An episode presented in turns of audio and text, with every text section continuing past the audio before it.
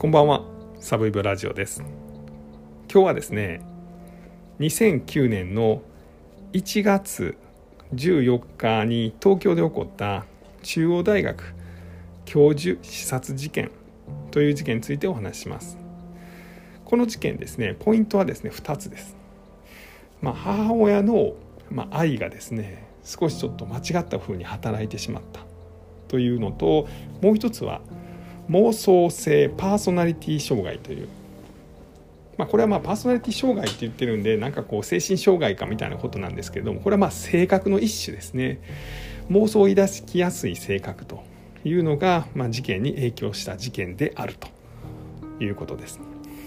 うんぶっちゃけまあ被害妄想の強いやつっていうことなんですけどね。では実際に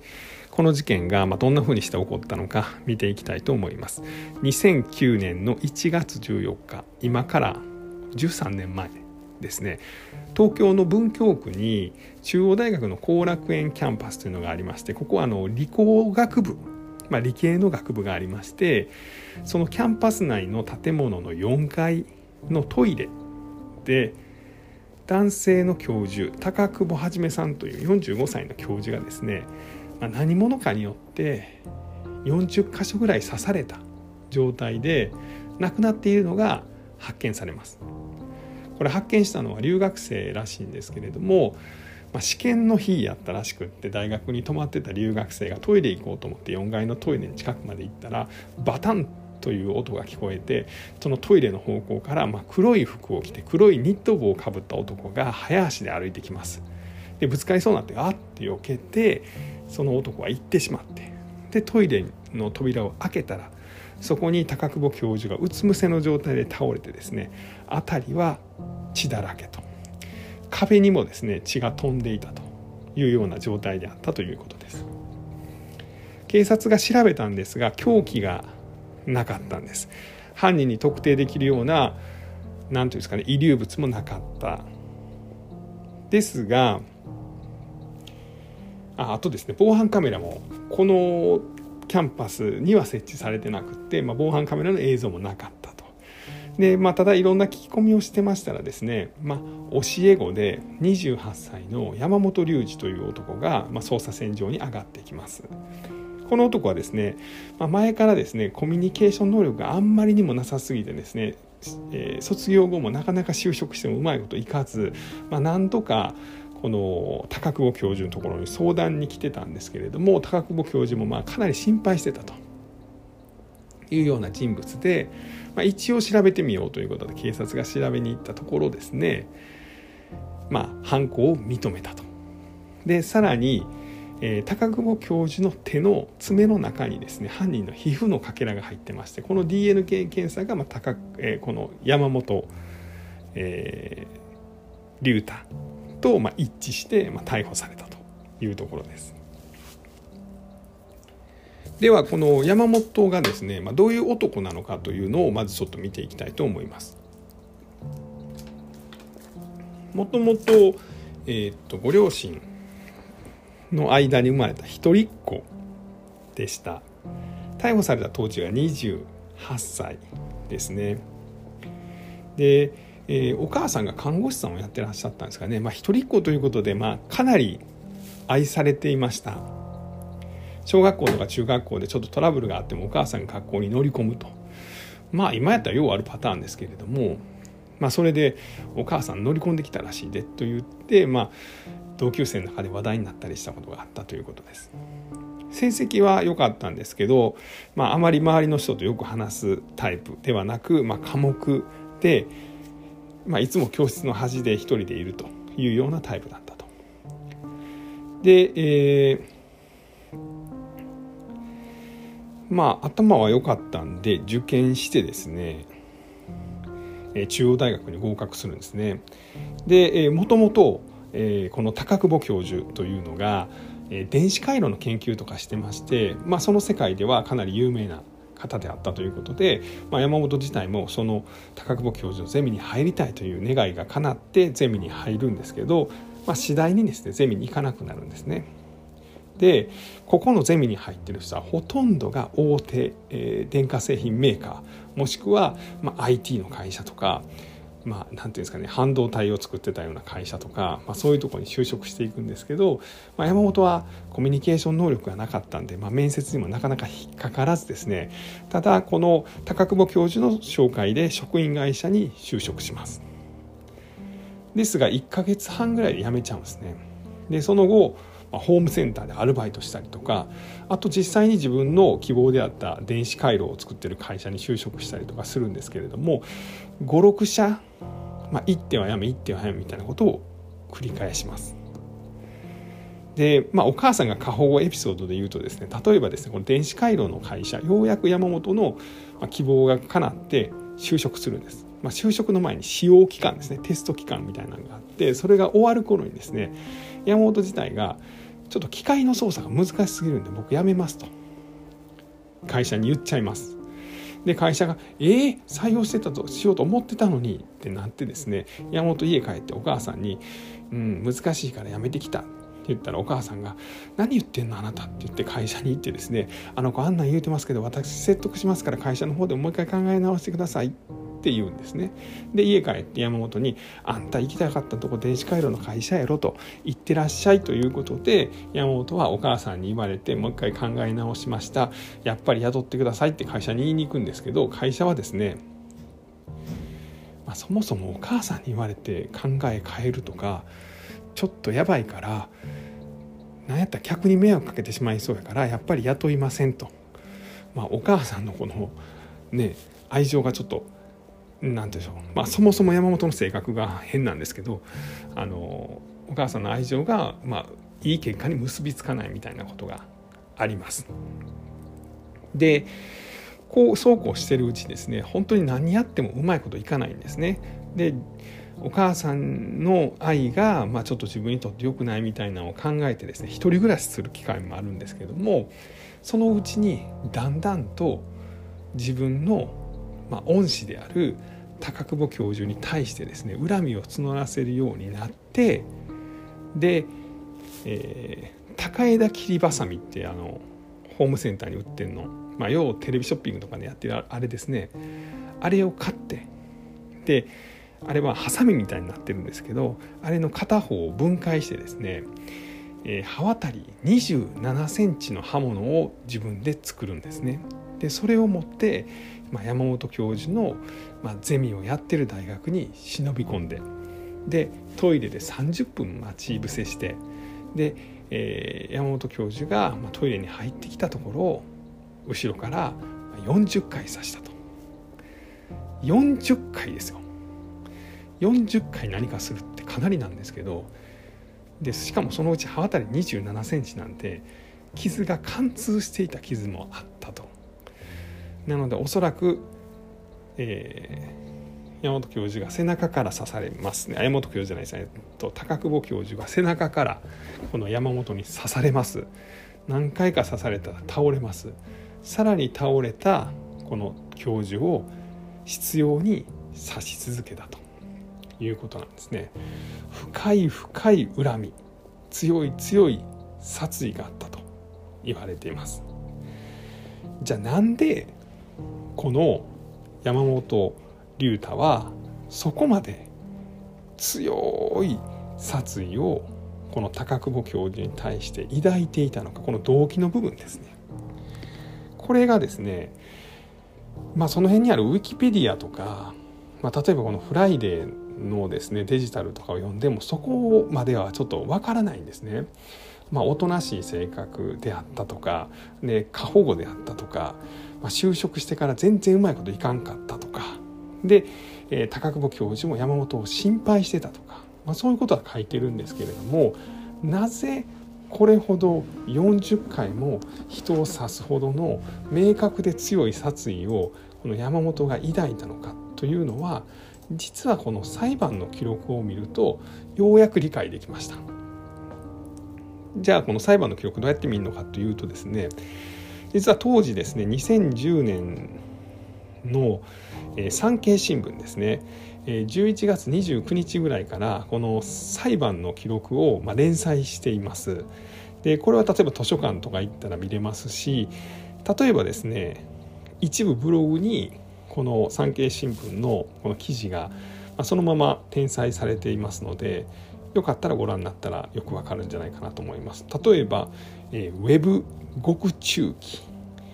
えー、小菅日記黒羽日記と、まあ、いうニフティのブログがあるんですけどもここに全10回この裁判の、えー、法廷ライブこれ産経新聞の記事がまあ転載されてますのでこれ見たらよくわかります。一言で言うとですね山本龍太犯人はですねこの高久保教授を自分に対する圧力団体のボスであったとまあいうふうに思っていましたで間もなく自分はこの圧力団体によって殺されてしまうと。で今まで自分がうまくいかなかったのはこの圧力団体が自分を盗聴してですね自分をいじめようとしてやがては自分を殺そうとして、まあ、そういう企みで自分が何回就職してもうまいこといかなかったし、えー、そうですね何回また転職してもうまいこといかなかったと。それは全て高久保教授をトップとするこの圧力団体による仕業であると、まあ、いうことを、まあ、確信してたということなんですね。ですごいですよね。でまあ実際だから反省は反省の弁は言うんですね遺族に対してどう思ってますか？あのえー、大変なことをしてしまったと遺族に対して申し訳ないとか言うてるんですけれども、えー、実際ではそのなぜ高久保教授を殺すまで行ったんですかみたいなことを聞かれてですねこれは武士の精神につながっていると。まあ、武士は座して死を待つのではなく、まあ、相手を殺すと、えー、いう考えであったと。武士の価値観としては自分の行動は正しかったと、まあ、いうふうに言ってます。ちょっともうこの辺になったらもうちょっとついていけないんですけどまあ簡単に言うとですね、まあ、例えばゼミでなんか送別会があったんですね。みんな卒業する時に。でその時に食中毒になったそうなんです。でこれは高久保教授らによる、まあ、自分をあのな自分に対する毒を持ってるんだと。いうこととかあと高久保教授がですね他の人たちと仲良く話してですね「お前ほんと頑張れよ頑張んないとほんま大変なことになっちゃうぞ」っていうのが自分はちゃんとした電機メーカーに就職できへんかったことの当てこすりであるというふうに、ま、完全に思い込んでます。でみんなが自分をバカにしてると。で例えばですねゼミ合宿っていうのがあるんですけど山本はですねそのゼミ合宿行かなかったんですね。でお母さんと旅行に行ったんですその日に。でお母さんがそれを密かに高久保教授に言ってたんです。うちの子ねゼミ合宿どうしても行けないって言いましてね代わりに私と私と一緒に旅行に行ったんです。ほなまあ高久保教授はそれを知ってるんですよね。で何かのきっかけで高久保教授が自分がお母さんと旅行に来てたってことを知ってるということを山本は知ったらしいんです。でこれはお母さんがチクったとかじゃなくて自分は盗聴されてると。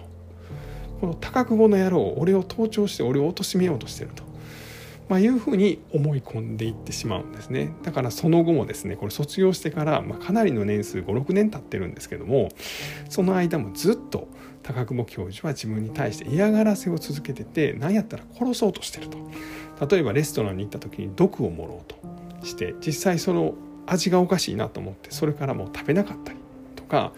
ホームで電車に乗ろうとしてる時に後ろから押されて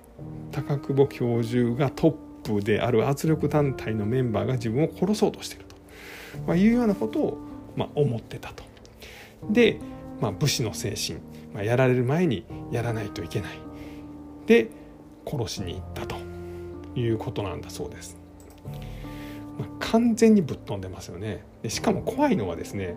この山本はですね最終的に懲役18年かなあになったんですけどこの裁判の中でもですねこの自分が精神鑑定をされてその妄想性障害の状態であったと。なので実際にはないことを妄想として信じ込んでる状態であるというふうに診断されたんですがそれについてどう思いますかと。いうことを検察に聞かれてですね裁判中に。ほんならまあそういう考えもあるんだと思いますと、えそれは納得してないということですか？はいそうですと。これ出てきたらもう一回やるやんっていう。感じなんですよ。だからこれちゃんと出てきても入院を家族がさせることができるのかと。その精神科にですね。でこの状態をまたいい方にちゃんと持っていくということができるのかっていうのがすごく気になる事件です。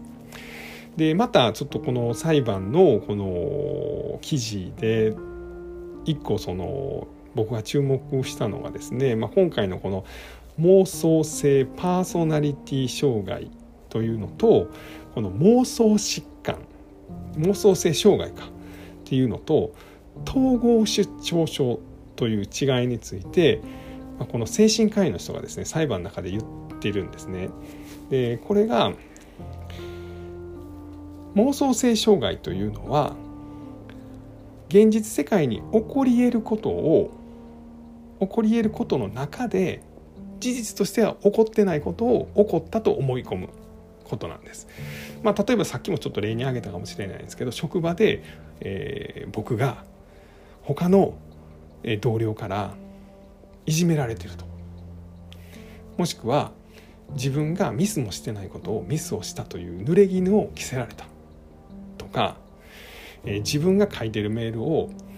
えー、上司が全て毎日チェックして自分を貶めようとしているとかまあ現実世界では起こってないんですけどまあありえないことではないこれが妄想性障害でこの山本龍太もこの妄想性障害であったと。でこれが進むと統合失調症というのになるんですね。この統合失調症と妄性妄想性障害何が違うかというと統合失調症というのは現実世界でもなかなかありえないぐらい突飛なことを信じ込むというのが統合失調症です。